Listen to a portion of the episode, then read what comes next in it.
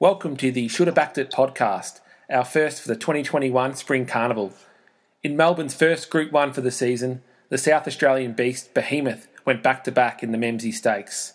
It was a big day for punters as we saw the winning return of crowd favourites Masked Crusader, Probabeel, and Ayrton. For the first time in a long time, to talk through all the action is Australia's number one tipster and form analyst, Chris Venuccio. Welcome, Big V. Straight off the bat, mate, which performance got you most excited at Caulfield on Saturday? Hello, Phil. It's great to be back for the Spring Carnival. It's exciting times now with the all the good horses coming back, and yeah, I think the, the performance of the day was Masked Crusader. I mean, it was a, a fill up for punters. There was a few. There, there, I was expecting a lot of those winners that came out of the day, but you know, there's a few few of them where you thought, oh, I'm not going to dive into that price. And Masked Crusader was one of them because he had the, you know, the wide barrier, 1100 metres. And I thought he, he's a bit of a risk at $1.90, $1.80. I don't want to dive into that. But the way he won, I think that was an outstanding performance. And at the moment, I think he's got to be the top pick for the Everest. Yeah, that was certainly the one that got me out of the chair on the weekend, Big V. Not only because I had it in a little all up multi, but just because of the way he won, rounded the field. Didn't really look like it was going to win until the last hundred and ate up those uh, those horses in front of it. And look on paper, looked to be the winner, but you never know. First up, as you say, wide barrier around Caulfield, anything can kind of happen. So to see that return, as you say, really puts him a strong contender and one of the, the few early contenders already for the uh, Everest moving forward. What do you think they're going to do with him moving towards the Everest? There's, there's a couple options, I suppose, for them moving um, towards that race. Yeah, it'd be interesting because um, yeah, they might stay in Melbourne. It's just whether what races are down in Melbourne, you know, that they'll go towards the Everest. I think Santa Ana Lane ran at Flemington last year, so they might go to a race like that. But they can also keep the horse in Melbourne because they might have a bit more, uh, not so much race options, but you know, there's not I don't there's not as many restrictions down here compared to New South Wales in terms of you know track work and and that type of thing. So they can keep him down in Melbourne and then go up in, go up to Sydney for a lead up race. So we'll wait and see where he goes. I thought he might have been a bit vulnerable at 1100 first up because he's a lot better 1200 metre horse and he could probably get out to 1400. So I thought what he did on the weekend was, was pretty good. I'm expecting him to be better at 12. But it, in saying that I think he's my Everest horse, you don't want him to to miss the start like he did on Saturday. If you you can't win an Everest from back in the field up against that type of opposition like Nature Strip and Classique Legend and whoever else might be there, you know, lost and running. We'll see how good he comes back. So, but if, if he can jump, I, I, can see him being able to settle in the first, you know, first half of the field deeper into his campaign. But we'll just wait and see. Yeah, you took the question out of my mouth there, Big V. I was going to ask you about that because you don't like the habit he's got into there, missing the start. And I can remember early in its career, it jumping well, leading and winning by you know four or five lengths. So the fact that it now has that little habit is something to be worried about. But when you're, you're knocking, you know, 10 and a half second sectionals at the end of a race like that, you know you've got a pretty serious horse yeah. about it. So we'll uh, definitely one to watch moving forward, Masked Crusader, and starting to show its real uh, talent, I suppose, after a couple interesting preps before that. But uh, a couple other big races for on the day, mate. Um, the Memsies, obviously the big Group One there, won by Behemoth, as I noted off the top. It's your should have backed it horse for the week, so I'm interested to, to hear what you were on and, and, what you thought of the race more generally. Yeah, I didn't have much between Behemoth and Tofane, and I've, I've gone with Tofane. I thought she was back to her best, winning those two Group Ones in Queensland. I mean, there was no knock on Behemoth as well. I just thought, you know, Tofane mapped better you know, from barrier four. You know, Behemoth might have had to do a bit of work from out wide to get a, a prominent position, but Brett Prebble just outrode Craig Williams, and you know, sort of. Uh, we're watching the race. Uh, Craig Williams had a, a fantastic spot behind Red Can Man. He had he was getting covered behind Red Can Man. Then Red Can Man decided to push forward, and they led with him. And then he sort of lost that cover. So instead of sitting next to Samson in the run, he's decided to try and get some cover behind Samson, and that's allowed Behemoth you know, Brett Prebble on Behemoth to make a move and box him in, and also he also had Beau Rossa boxed in as well. So he's just um, a brilliant ride, and I just would have liked Craig Williams to just stayed outside of Samson, and that would have forced Brett Prebble to go even wider on Behemoth, and that might have been the difference in the result because Brett Prebble said afterwards that he thought you know, Behemoth was really tiring in that last 50 to 100 metres, but maybe that might have opened it up for Beau Rossa to have won instead because he was held up and in the last stride, I think a stride after the post, he was in front of Behemoth. So that might have been the difference in changing the result, either Beau Rossa or Tofane winning. Yeah, well, there certainly wasn't much between the top three there, and uh, I um, yeah do take your point around Tofane and Beau Rossa. They were really boxed in and couldn't get out till late, which gave Behemoth that opportunity. I guess to your point though, yeah, what what you you you're damned if you do and you're damned if you don't as a jockey. If if the, the jockey comes out, sits three wide, gets nabbed on the line, suddenly it's a bad ride because they didn't take cover and they were sitting three wide. So I, I do think obviously being three wide wasn't a massive detriment for Behemoth just because it's a big horse, likes to get into its stride. Um, but then again, I'm not, I'm not, sure what the other jockeys really could have done. It, it's sort of a, a, tough situation. But one thing's for sure, uh, all, all three horses are ones that I'll be keeping a very keen eye on as we move forward. And for the second time in two weeks, Beau Rossa and Behemoth had a ding dong battle, that's for sure. Yeah, it was a great battle between them, and Behemoth winning both times. Obviously, the first the first time on protest. But I think Beau Rossa is a horse you want to take out for the Rupert Clarke. I know a lot of people have already made that point that he's the horse that looks like looks suitable for a, a Rupert Clarke. He'll probably he might carry about 51, 52 kilos, and when you compare that to Probabeel, who at the moment is the all-in favourite for the Sir Rupert Clarke, and we'll talk about Probabeel later. Yeah, she's got a win that race with 57 kilos, and he's got 52 kilos. So I think that might give give him a bit of the edge. So he's the one I want to take out of this race for that Group One. Well, let's um, let's go straight to Probabeel then, mate. Um, that looked a great race for it. I know what you mentioned about being first up and maybe carrying a little bit of weight, but gee, she just keeps on getting the job done and looks to be in for another big prep this sum, uh, spring, I'd say.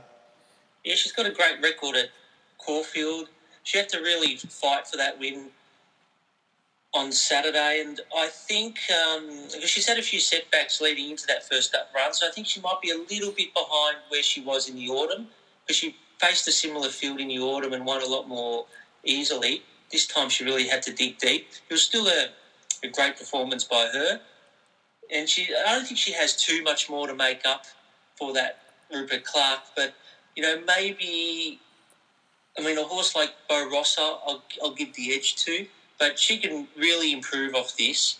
And maybe third up, we can start looking at her from, you know, maybe a, a betting proposition. Maybe in a race like the Empire Rose on Derby Day, that looks like a, a suitable race for her. I don't want to see her go to the Cox Plate because I think she's a little bit vulnerable at the end of 2000.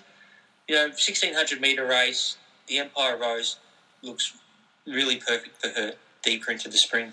Well, what we do know about Probabeel is that she's a consistent mare, so she'll uh, she always has a nice first up record, but she doesn't seem to drop away. In fact, can improve. So, yeah, certainly again a horse that will be prominent in the spring. Interesting your point around the Cox Plate. I'll be interested to to see whether they go that way. Obviously, did last year, but track conditions didn't help. So moving on, Big V. Uh, my horse that I have as a should have backed it this week was in the last, and it was Ayrton. Just thought it was a bit too short, but again, proved that um, the class edge can be the difference with some of these races. Yeah, it was a tricky setup for him from barrier nine, so he needed everything to to fall in place for him, and and and it has. But he's, that was a great win by Ayrton. You know, I think he's the one. If he goes to the Sir Rupert Clarke, I probably got to back him over Beau Rossa, but I don't think that's the plan. I think the plan is to go to Sydney. So, but if Mick Price has a change of plans and goes to the Sir Rupert Clarke, then that would change my point of view on that race. But I'm basing that on the on what I'm reading that they'll go to Sydney with him. Fantastic win. You know, he's the one you've got to obviously follow for the Golden Eagle. King Magnus has been very good this campaign. I just wonder how much more you know, is there any improvement any improvement left in him? He probably needs to keep to this grade. And we really did see Regards Marie running third, you know, really improve off that first up run, which was in tougher company. So maybe this might also be Regards Marie's, you know, level where she's at or where he's at. I think. I think that's a, a gelding. Yeah, I'm a big fan of Regards Marie. Just thought this might have been a little bit too strong for it, but you know, a nice third, as you said, uh, there, Big V. But sounds like you've already got a lineup of horses that you're going to back in the Sir Rupert Clarke, so that, that's exciting for you, mate. You might have a three or four bet strategy by the end of this podcast. Well, I don't think Anthony's going to go to the Sir Rupert Clarke, and I'm prepared to take on Probabeel. I'll go with Rossa. I think there's a few horses that are high up in the market as well that won't be running in in that race. So I think it's all pointing towards Rossa. I think Ingratiating might have also been in the Sir Rupert Clarke betting. I don't think he'll be going there. So, you know, I think I've obviously things change with barriers and there might be some surprise acceptances. But look, I'm looking at Rossa as the as my top pick for the moment, and we'll see what happens when the fields come out. Well, you mentioned ingratiating there, and, and speaking of horses that have come back from their two-year-old campaign looking better than ever, Artorias and Bruckner there in the in, in the McNeil, um, really good race that one. And look, I know it wasn't the winner, but Artorias was the one that stood out for me. That was a blazing finish. Yeah, I think Artorias is definitely the one there. That was, you know, outstanding run by him. And I thought also in Sydney in the San Domenico, Captivant was equally as good. So I think Artorias and Captivant, you know, they're the two horses you're looking at for the Caulfield Guineas. I might have, I don't know, I was thinking about this today, which horse I would have had a slight leaning to. And I'm, you know, maybe thinking maybe Artorias at the moment for the Caulfield Guineas. But then we also want to see how Converge comes back as well from the Waterhouse Bott stable. But again, just like Masked Crusader, he was in a position where it was going to be difficult to win, and he's only just fallen short. So, a great performance. There's not really much I want to follow out of this race, even though Bruckner won the race. I think he looked like he was fit and ready, and he's going to go to a race like the Coolmore Stud, and I think there's better horses than him going to go to that race. I'll also have as my um, my Sacted horse is General Bow coming oh. out of the the McNeil Stakes here, and that's harsh, mate. That is really harsh. Well, well, I don't think that. I don't think he's a twelve hundred meter horse. I think I, I've I thought maybe as a three year old, maybe he's developed a little bit.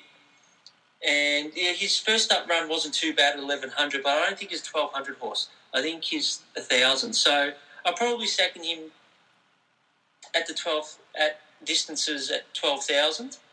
Uh, but you know, there's not very many thousand meter options for three year olds in the spring unless they want to take on the older horses in a, in a race like the Moir. So, you know, I've still got question marks on whether he's progressed from his two year old days because he, he won on pure determination as a two year old, and it's just whether those other horses have caught up to him, you know, development wise, and whether that determination is enough to beat these horses.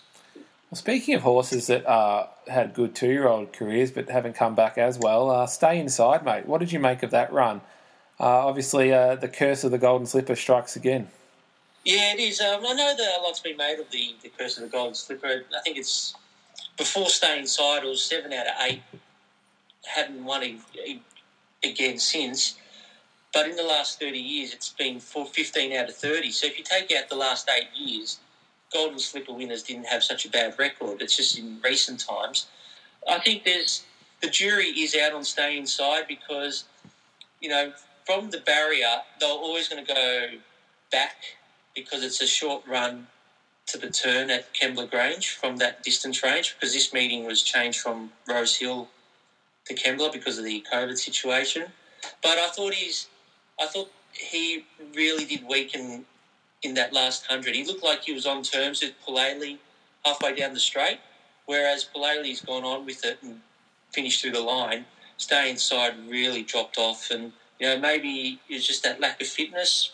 Could be the the track conditions, but I think you you want to see some improvement next start. Look, if you had a choice of winning the Golden Slipper or not winning it, and having um, having a curse if you did, you'd still take the win, wouldn't you? At the end of the day, but yeah, interesting that um, you know didn't didn't perform well, and we can we'll have another look at it. It's not the end of its career, obviously, and uh, we'll see how it goes. But um, might just finish off with Caulfield. My should have sacked it horse, and the reason that I brought this race up, Big V, is I know that you were on the red hot favourite Turath in race three at Caulfield, which which won quite well. Um, I was on uh, Anavisto, but another horse I just had a little two bet strategy on was Pinion, and that's the one I'm sacking today. Uh, just does way too much wrong on the run and throws its head around, misses the start, can't keep up, flashes home late occasionally, but it's uh, definitely my sacked horse, which uh, brings a tear to my eye because I've been on it for quite a while. But maybe let's talk about the winner of that race and uh, perhaps Anavisto's uh, close up second. Yeah, I was, I was on the winner and I was surprised how short he's, oh, sorry, she's come up at the end, a dollar sixty. They just really wanted to back this one horse and I don't think the the class in this race. I don't think it warranted being a dollar sixty favourite. But in the end, it doesn't matter how they win. If they win, you still get a collect. And I thought it was a, a good performance by the winner. I thought Galgani eyeballed her and really took her on and took her out of her comfort zone. You know, we had this debate. You know, on the day, I I said that if the two leaders weren't eyeballing each other, Turath would have won this race by panels. But I think Anavisto was watching the replay again. Anavisto was outstanding. You know, she's a horse to follow from this race. I think she can progress to some of those group races. I think the um, the next race is the Let's Elope at Flemington. I think she's the one to look out for in that race because that was a, an outstanding return up against a, a really fitter opponent. And so, yeah, Anavisto's one to follow. Uh, it's a perfect segue, Big V, because we will look at our horses to follow now. And I think we've covered most of them already in our discussion, but certainly I had Anavisto up there alongside, obviously, Artorias after its big return, and, and also Tofane for some of the reasons you outlined specifically around the fact that it was boxed in a little bit, probably didn't really stretch out how she would have liked. But just on Tofane, actually, Big V, I thought she'd retired. Did I miss? Did I miss that memo? Well, she was going to be retired before her Queensland runs, and I think because she's performed so well, I'm I'm not sure. I, I, didn't hear that she had been retired. I know that she was going to she was, she was supposed to be retired, you know, during the autumn winter, mm. but she's she must be going really well, and I think they can get a couple more wins out of her. I think she goes to the Makybe Diva now, so she's got to step up to sixteen hundred. Um, going back to the the Memsie and looking at some of the other runners from that race, I think a, a few of these will go to 1600 now. Uh, Agon ran well. Uh, Colette is on the way to a Caulfield Cup. Inspirational Girl is one that I want to keep an eye on as well. I think she needs one more run at least until we decide whether we get on her. I think she'll be better at that 1800, 2000 metre mark. It depends on which race they go with her. But like her stablemate Superstorm in the PB Lawrence, she just doesn't, she didn't have that gate speed in the Memsie like Superstorm didn't have as well in the PB Lawrence. That gives me a little bit of concern because you do want to see horses, you know, jump and find a spot.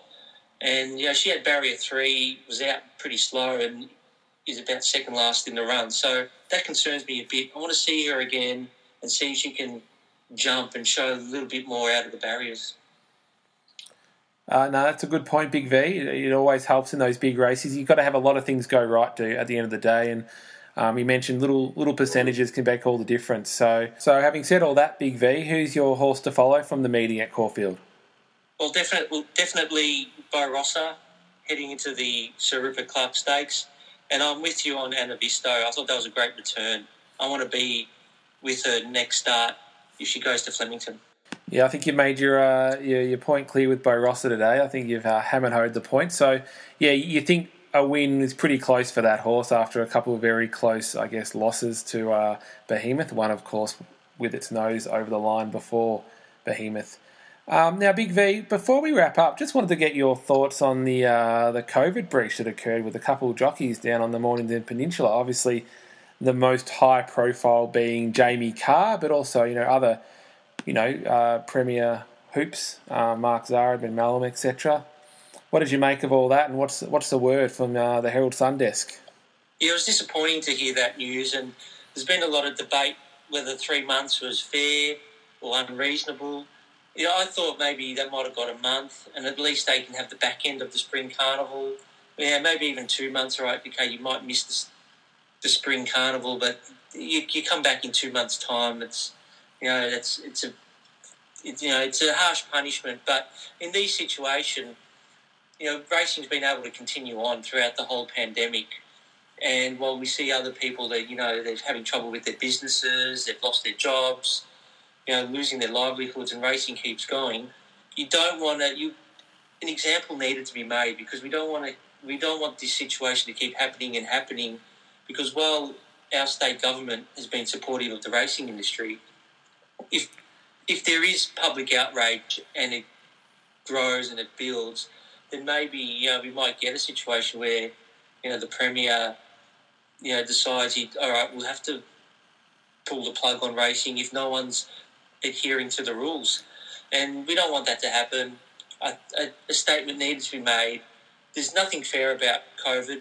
You know, I can get in my car and get caught speeding or run through a red light, and I'm only getting a, a fine of a couple of hundred dollars. But I might go somewhere for a coffee and be out of my 5k zone, and I get a fine that's a couple of thousand.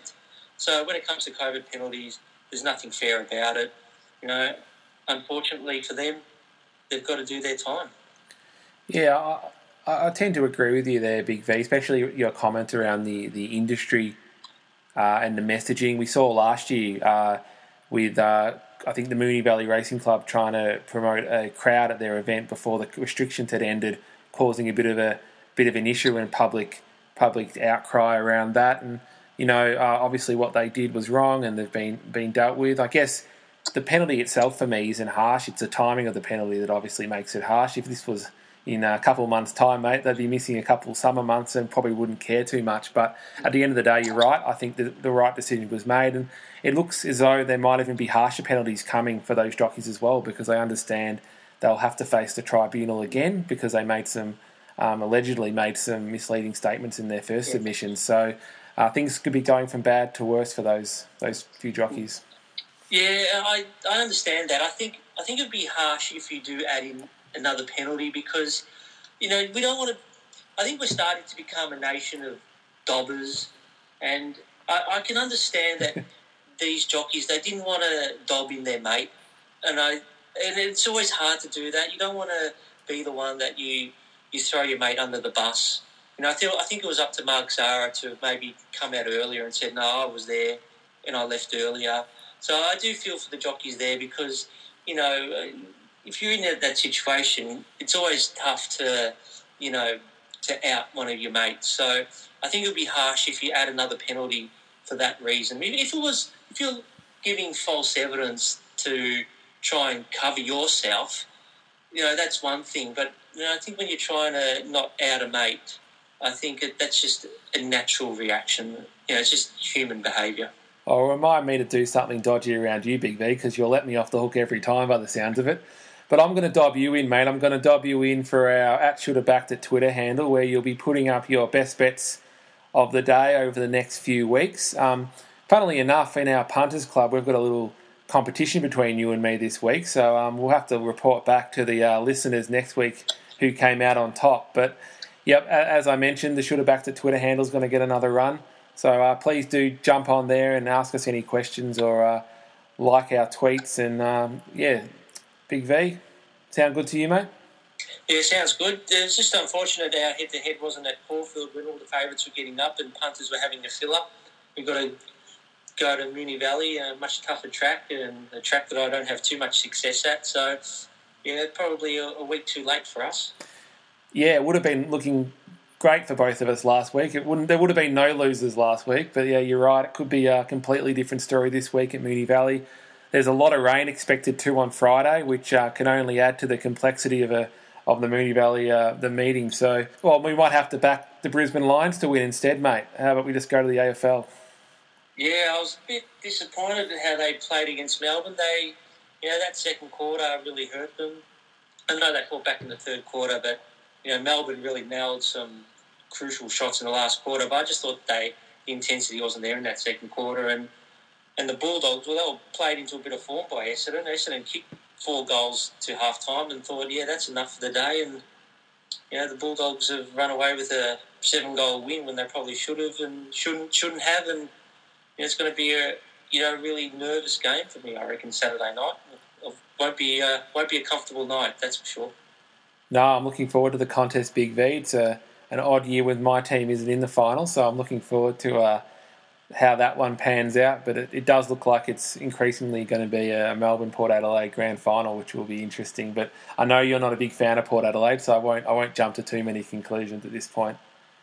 Well, at least Port have shown in the last couple of weeks that they've beaten premiership contenders. You know, they beat the Bulldogs, beat Geelong. So, you know, that was the criticism with them that they hadn't been beating any top eight teams, and yet they were getting talked up as, you know, premiership contenders. So they've done that in the last couple of weeks, and you know that makes a, a lot of difference. And you know, I think it's panning out. It might be a Melbourne Port Adelaide grand final. Melbourne look really good. I, I have to have them as premiership favourites.